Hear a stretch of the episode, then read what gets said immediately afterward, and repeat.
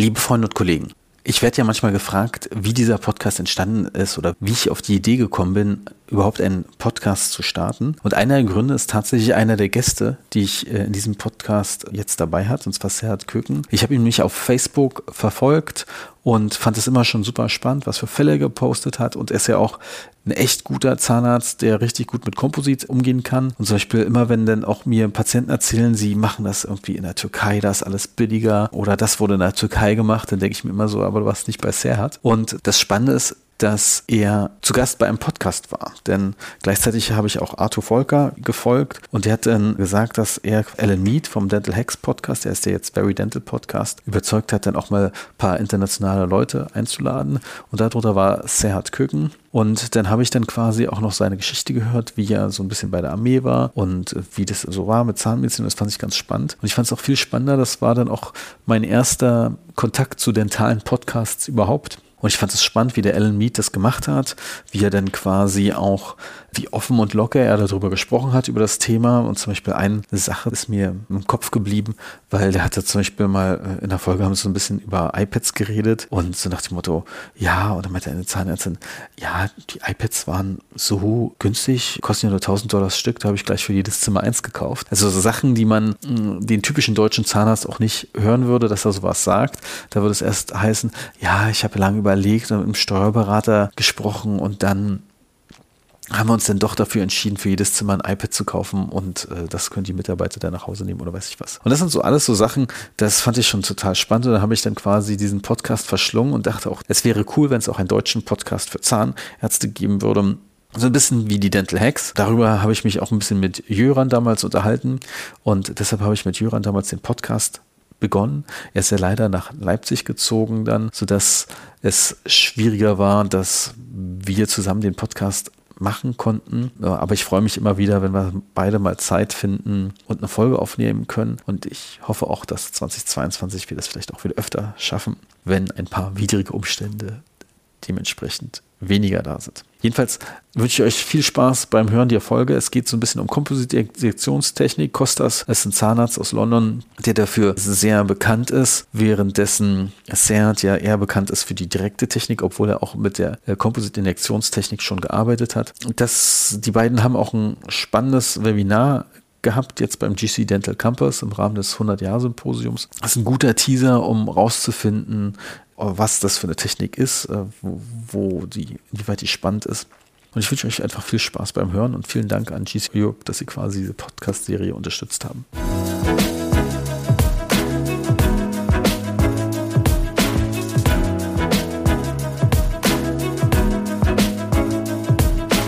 Welcome to today's show. I'm connected to Serhat Köken and Kostas. Guys, I'm really glad that you both are here online with me. How are you guys?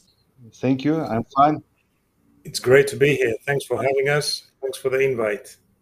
You two are having a lecture together for the GC November Symposium. It's a really interesting topic because Costas, you are kind of known for direct composites, and Costas, uh, you are known for injection molding. And you're going to talk about this topic. Uh, will you like each other after the lecture, or? Good point. Actually, we don't know what's going to happen at the end of this, but we're going to almost fight, but in a good dental way, in a, in a civilized way. So I'm going to be on my corner. And Serhat, what do you think? I think they will enjoy. We are we plan something different. It will be a really interesting conversation. But Costas, one questions: Are you don't doing any direct composites in the anteriors anymore, just injection molding? I'm, I'm, I'm, happy you're asking me this because I'm giving a workshop, a lecture tomorrow for GC UK on injection molding, and I just updated my presentation. And at the disadvantages, at the limitations, I wrote down de-skilling. I, I messaged Serhat two days ago that you lose your skills a little bit because um, I had to do something freehand.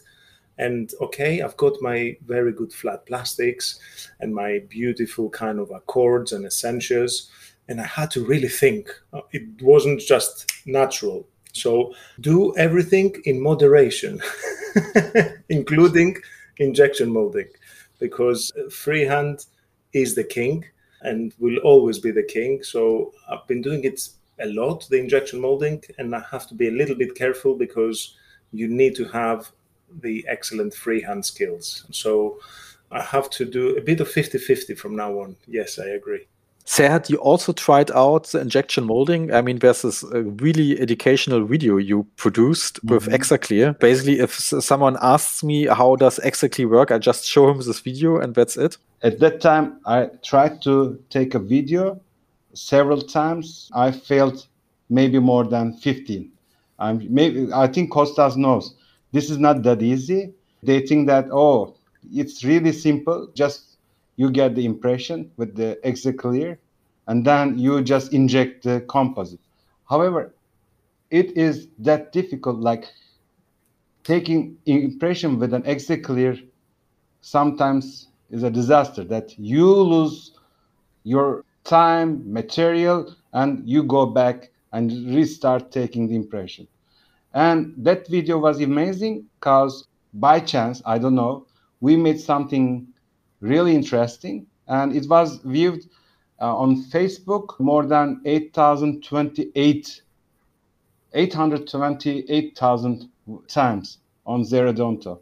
So yes, people think that I'm doing injection molding so often. However, it's not true. I'm doing mostly directs, as you say. I already kind of had a small workshop with you at the IDS 2017, I think. You're like a master with the brush. Uh, Costas mentioned that he's using flat plastics. So, but uh, the brushes with the modeling liquid are basically changed my direct composite world when I start using them. I think in 2015, probably. I think in 2015, uh, Stefan Browet posted a video before the IDS, how he used the brush uh, on a video and everybody in the internet on Facebook was going crazy. Really, I need this brush and we need to buy it. and it's still a great brush. Have you ever found an alternative to this brush, Serhat? Unfortunately, Sable brush is unique material when I'm doing layering, when I'm doing freehand. I, I couldn't find any alternative as you mentioned that Costas is using plastic rubber or rubber rubber tip instruments. The modeling liquid, no, I, I didn't try anything. Next, I think the best material for this layering technique is sable brush uh, with the modeling liquid. I didn't try any other material. Have you ever used the brush, Costas? I have. It, actually, I do run the the, the Phantom Head course for the training specialists in at King's London, King's College London, where I teach, and I'm responsible for for teaching off the freehand and the injection molding. So we have the full support of GC with the modeling liquids and the brushes. The, the brushes are amazing. I mean, uh, they're s- small enough to, to be rigid, but they get into places. They're not very flexible they're just right. I mean, uh, okay, then my nurse kind of uh, loses them because she thinks they're just rubbish. So I like, oh, what do you do with them? But yeah, the modeling liquid is actually changed the game because uh, it, it makes things to sculpt exactly as you want to sculpt them. There is no element of stickiness, and even if you use kind of metal instruments or titanium instruments or whatever, that, that modeling liquid is great. Actually, the modeling liquid, I use it for injection molding too. Uh, really? since you asked me about the modeling liquid, very briefly, when when I put my Teflon tapes on the alternate teeth and uh, I have to protect them from uh, etching gel and G-Premio Bond, the, the, the Teflon tape, sometimes it goes away, or if the suction comes, it will pull it away. And if you just wet it, it's not enough. So I just paint a little bit of modeling liquid on the Teflon, which has enough weight and enough surface tension to just make it stick on the tooth. So I always get my modeling liquid out, even for injection molding. but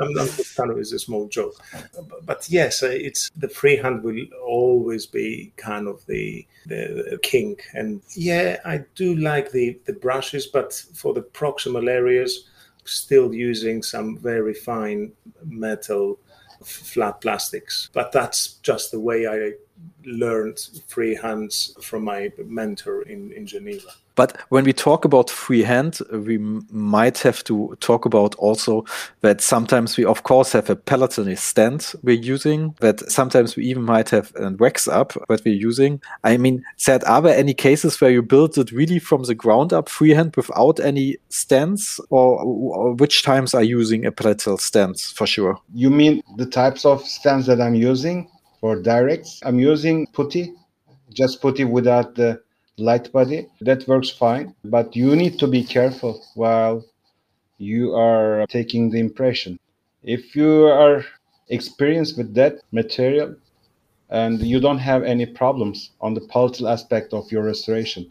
And later on i do layer the enamel shell enamel composite in order to prepare the palatal shell and i sometimes use sable brush with the modeling liquid so uh, that makes your work more efficient.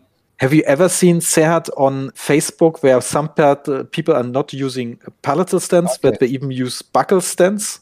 Yeah, it is, it is possible to go completely freehand without any stands, without any impression. I do it, but mm. it means that finally you need to work carefully on the palatal aspect, which means you need to work with the mirror. I don't like to work with the mirror actually I want to spend less time on the palatal part of the tooth that I restore. So I use palatal shell technique. But as you said, on social media, on Facebook, you see lots of tons of cases and they all restore differently. Yes, sometimes I do restore using just Mylar strip. It's possible to create something similar that you do with the silicon index. It's possible. But if you ask me, golden standard for that is the silicon index, like a putty, or you can also use Exaclear. I don't know what does what is your opinion, Costas, about using Exaclear for the yeah, I know, I know what you mean. It's, um, I mean, the reason why I got into injection molding about five years ago was that in, in hospital where I teach, we do a lot of tooth wear cases. We were having the whole diagnostic phase, mal design, wax up, mock up, and then we were not able to replicate that. So we were using a PVS a palatal stent, but um, for very severe cases, you have to do the palatal in two steps because if you're adding seven millimeters height, the composite at the bottom is not going to set. Mm-hmm. So uh, you introduce like the, the, the, gingival half, then the coronal half of the palatal, mm-hmm. and then you do the buccal. So each step has to uh, talk to the other one, and you get some lines in between. So that is a small problem. Since I started working with the injection molding, we actually started using Exaclear to do the palatal silicon keys because you can add it like monolithic, one mm-hmm. big lump of composite, seven millimeters tall or even one centimeter tall, whatever, and still cure it in one go. Okay, if it's too deep, then you have the depth issues, but that's very rare. So that's actual material. The Exaclear is not unique for injection molding. It can be used for the stamp technique or, or what we just described. But uh, you know much more about this, Serhat, because you have mastered the art of the of the stamp technique on posteriors, which is very applicable to the average general dentist, like single tooth dentistry. Injection molding, the number one indication is erosion and erosive tooth wear on multiple teeth lots of palatal surfaces, mm. six, eight teeth. And instead of breaking your neck and going in there to do the kind of cingulum and the palatal cusp of the upper premolar, this, listen, I mean, this is hard, okay? So that's where injection molding comes and is let's say a winner but i see what serhat does with exaclear and it's like wow man this guy takes it to, to the next level so you use it a lot serhat tell us how do you do this stamp technique on the posterior Stamp technique on the poster. It was actually last year that I tried first with the Exaclear. I just tried to copy the occlusal surface of course, after having the rubber dam on the mouth, and then after the rubber dam isolation, you just wait. You know the setting time of the Exaclear. It is five to seven minutes, and then you get the you remove the silicone and then wait and do check if it's proper. You need to see the uh, impression you have if it's covering all the occlusal surface or not and you need to be careful about its margins if they it will be if you you need to think about later on if it will be difficult to place with the to place the, on the prepared occlusal area because sometimes the um, Exaclear stem is very large so you need to adjust i mean you need to trim the sides maybe using a blade. So you need to shorten in some buccal or palatal parts maybe the distal extension in order and you need to control all these extensions. And it is easy when you work with gc equia. Equia is great material because it's bulk. You don't need to repeat some space so you just inject directly without the stamp and you put the stamp Exaclear stamp on and wait and then you remove that's it. Uh, with the gc equia the Exaclear is amazing. But when you work with the resin composite then you need to be careful about polymerization shrinkage because you cannot completely fill the cavity in one increment. So you need to be careful to eliminate the risk that it is always shrinking when you are using the composite. So when I work with the composite, I try to finish firstly distal part, then the mesial part, then the like I do not completely I do not finish all restoration at once. So not only incrementing, but also superficially, I divide the work into two or three phases. So this is how I work. But if I work with glass ionomer, like a GC then it's completely very simple. Only bulk material, single increment, and the work is amazing in class ones, not on not on class two for sure. Yes. I'm not using this technique for class two, just for class one hmm. restorations. Actually, it's the first time I heard someone using Equia together with Exaclear. yeah, Same amazing. for me. Same for me. I'm learning something here. Hmm. You know, Equia is very simple. It looks easy, but modeling the Equia, I mean, creating occlusal surface is difficult you need to use burrs, you need to use some rubbers or the rotary instruments, or you work with the stamp, and then you're not worried about the final shape. So that's so easy with the stamp technique. I usually do use the stamp technique with like some flow or some liquid rubber dam and kind of a Teflon, which was is which is, a nice idea. I, I mean, uh, I picked it up on Style Italiano but I found out that usually these flows are never as precise sometimes as I wanted it. Yeah. Mm-hmm. And if what my experience are with Exaclear so far, it's actually that's super precise. Yeah. So probably depends how you how the angle of application is in the class one filling. Actually, you need to be sure about the fit of the silicone before you start the next phase. Before you drill, you, you need to check the fit of the silicone. If you do not have the exact path of insertion, then finally you cannot place correctly. So you will have completely wrong occlusal surface. So I think the criteria is observing or testing the setting of the silicone stamp on the teeth before you start drilling. What do you think, Costa? Yeah, I agree. And when I use the Exaclear in the injection molding. The difference is that I don't do it inside the mouth. I do it on a model, which means that I have the ability to put it in a hydro flask. And mm-hmm. then it fully polymerizes. Whenever I actually made the Nexaclear without Hydroflask, it was still giving the surface detail.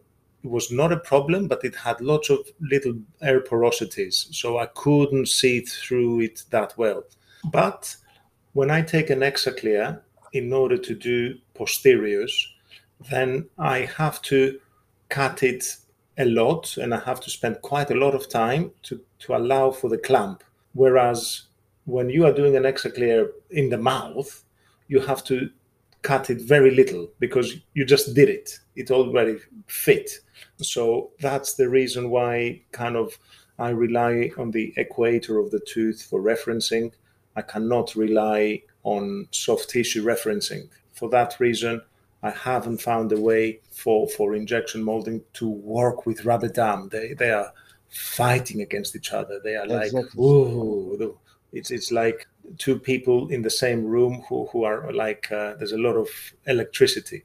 So so I think that's a disadvantage for injection molding. Let's be honest. And if at the front of the mouth you get away with it, you put Teflons, you put retraction cords, you put kind of uh, Optragates and you say, well, it's or split dam or whatever. But at the back of the mouth, uh, we cannot do adhesive dentistry without isolation. It's like, forget about it. So the referencing is not as good. Whereas anteriorly, um, I've got excellent referencing but I'm losing the rubber dam, so that's a disadvantage. But actually, if I would use Exaclear in cases like you're doing, I for, would for sure go for a split dam technique, if possible, of course, because that's kind of an okay isolation. Because what I'm always worried that the patient is closing the mouth at the wrong time, and that's why I like rubber dam. yes, true. Actually, if you think about it, the whole thing about isolation is about 45 seconds from the minute you etch until you hybridize. That is the critical moment. If there's blood and water before or blood and water after, who cares? But for that one minute, it needs to be super, super good. Now, yes, the split dam protects from the tongue and the lips, and it's a good alternative, at least for injection molding. Absolutely. But we all know that the gold standard is the full dam, which which is a bonus for freehand. and and also layering. I mean, Serhat is amazing at layering, whether it's a chord or Essentia, just controlling the layers is, is very important. Okay, now with the new Accord, have you found, Serhat, that you don't need that much layering, or you still put a bit of AO2 or some kind of uh, yeah. dentin in the back. Yes, when it's a, a, class 4 case, a fracture central incisor, for example, when more than incisal one third is involved in the within this fracture, then I usually use an opaque shade like AO1 or AO2 palatally in order to increase the opacity of total restoration. So otherwise, everything will look great.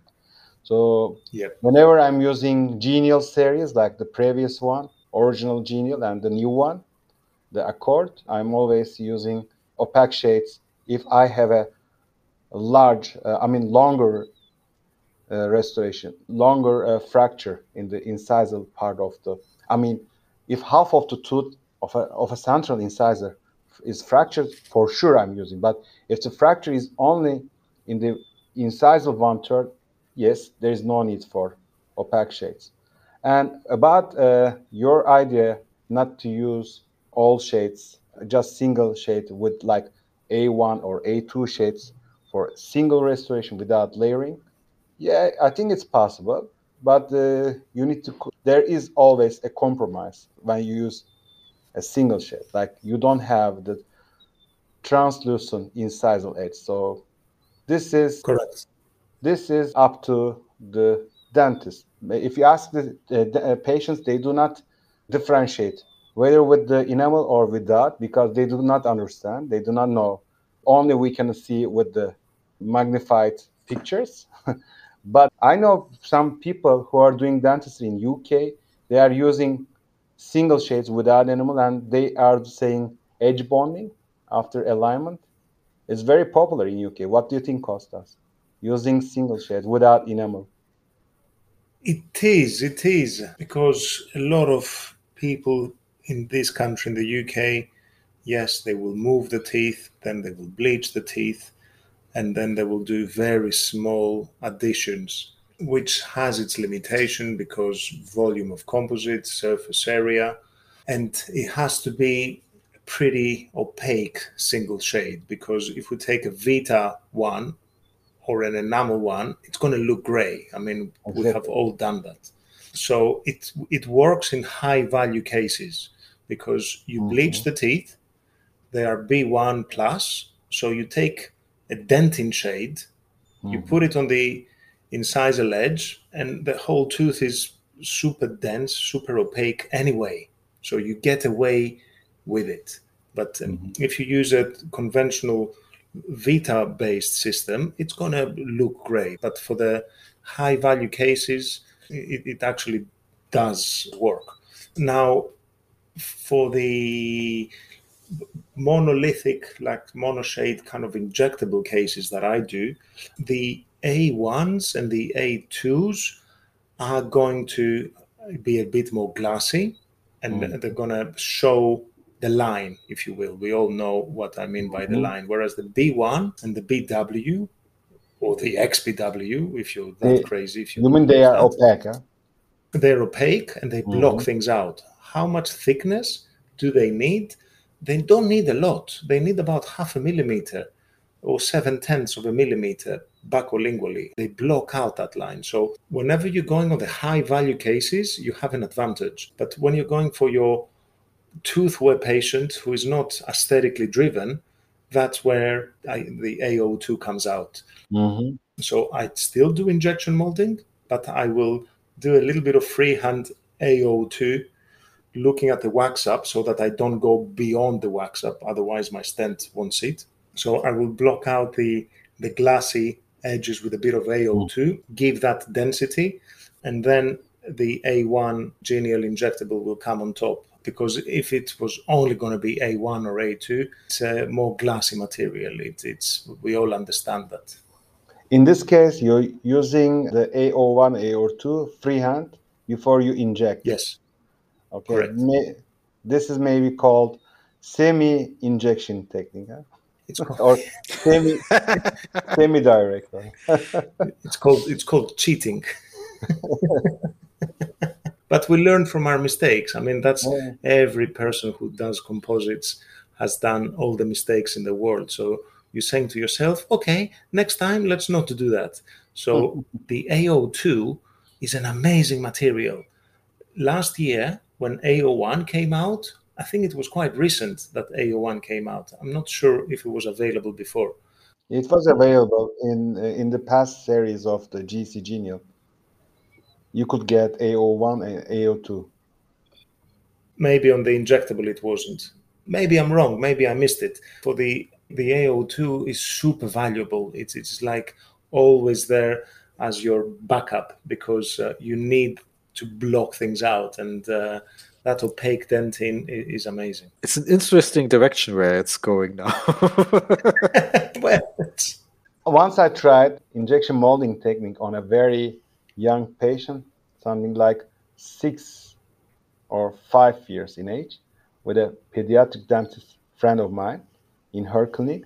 We tried this technique with monoshade layering, and as Costa said, we had a problem. Like we, it was not possible to block the margin without by using monoshade. So later we thought that our mistake was not to place an opaque shade on the margin as Costa as mentioned now. And if we had tried that AO1 or AO2 there just to block the margin, so we could not have, in that case, a demarcation line. So I agree, totally agree with Costa. Using this AO1 or A2, AO2 could possibly increase the quality of the restoration. I think it will improve the aesthetics. It, it helps a lot. I mean, especially for normal value cases, A3s, A2s, A1s. Uh, but for high value, it's easy. You get away with anything. You, you, you can use MD from Essentia and it's going to look perfect on the incisor ledge because it's such a high value case. But uh, mm-hmm. basically, with this AO2 business, you make the tooth a little bit longer by adding a bit of AO2 and then you rely on, on the facial addition. So my nurse always gets the AO2 out. Is is like on standby waiting. um, so it's not true injection molding monoshade, but uh, you kind of uh, that's why I, I think injection molding is like driving an automatic car. You, you you have to know how to drive manual. And if you are uh, lazy like me, you can buy an automatic car, but the, the license is going to be manual. And uh, it, it takes 20 years at least for me, Serhat probably he was born with uh, the skills, um, but it took me 20 years to learn the freehand skills, uh, and, and now I don't use. I go injection molding. Actually, that's kind of nice closing words with the driver's license. Actually, your two guys are really great. I'm. I think the lecture you're doing will be a lot of fun. Said at the end, one little uh, surprise I promised you. Ooh you did a podcast with the Dental Hacks podcast in 2015. Yes. And because I kind of followed you, I always, I kind of listened to your podcast. It was really interesting. I will put it, put it in the show now. It's about how you evolved, became a dentist, went to the army and everything. but the funny thing is actually, but this, was my first time when I actually listened to any dental podcast. And I kind of started listening uh, to dental podcasts so much that I started even my own. So it's actually kind of your fault that we are now on the podcast. It's kind of cool that such a small dental world and with your inspiring cases, even a dental podcast uh, came into place. That podcast was recorded for the American dentists. You know, Dental Town? Yeah. They are a group of dentists in North America, especially on in the United States. They asked me to be involved in that podcast with an UK dentist, uh, Andrew Chandrapal, and Arthur Walker. He's a good friend of mine. He's very active in New York and United States, and we did it together at the, uh, in 2015. So it's interesting that you listen to my podcast. Oh, very interesting. I, well, we'll never go away. okay. That makes you feel better now, Serhat. You inspired the world of podcasts. What do you remember? Uh, when did you uh, listen my podcast? Pod, what do you remember? It was 2015, actually. Yeah. I listened to your podcast. You still remember? Uh, because, I mean, I don't remember all of it, but uh, some details. And I also remember that it was with Arthur Volker because he posted it on Facebook. Mm-hmm. I was like, wow, a podcast with Serhat. I mean, it was the times where you had your mm-hmm. True study club and you had, didn't have a website for it. Nobody knew what it was in Europe, actually. but it was interesting time back when there was no dental Instagram. Now we have even dental Instagram. and your yeah, you kind of eh, it's interesting. A lot of people who are were were kind of successful in dental Facebook never made the switch to dental Instagram, but you're one of the rare guys who kind of made the step to dental Instagram as well. I think uh, Instagram is very active in my region, in Istanbul and Turkey and like neighboring countries. It's very active. I don't know if it's that popular in UK. I don't know. Are they? It is very it is if you if you're not there nobody okay nobody counts on you it's, it's like um, it's almost like a must to have a presence even if you're not that active just to be there for people to find you because if uh, mm-hmm. a patient a customer doesn't see you there they're going to think oh something's wrong with them so it, it kind of has a strong effect it has a eh, strong effect especially in new generation in young dentists uh, oh yes of course of course needless to say that. They they do not follow facebook. They think only people over 45 or 50 are just following facebook including me. I'm almost, almost 47 but uh, i switch completely not completely but let's say i'm not posting so often on facebook. I love posting on instagram because it's very simple. It's a new style and it's very popular and you have good contact with the others especially with the dental friends. Or you can use instagram differently like marketing your business but i don't do instagram in that way. I prefer to have contact with my dental friends but uh, it's really versatile. I mean uh, you can create a, a different kind of marketing your business on instagram True. what do you think Yeah, but yeah, actually, I mean, Germany, uh, it's not that popular yet for from the patient point of view, I think, but it's getting a lot of tension that you kind of uh, kind of interact with your local neighborhoods, trying to be recognized. And there are some dental accounts who are like more like dental mindset accounts, not really clinical. They don't post a lot of clinical things, just this mindset things. I personally don't like that. That how dentists dentists are talking about how to be successful, because I always want to see if I would like their cases, and then they can tell me how they be successful. But that's I mean, actually, Costas has kind of the right balance.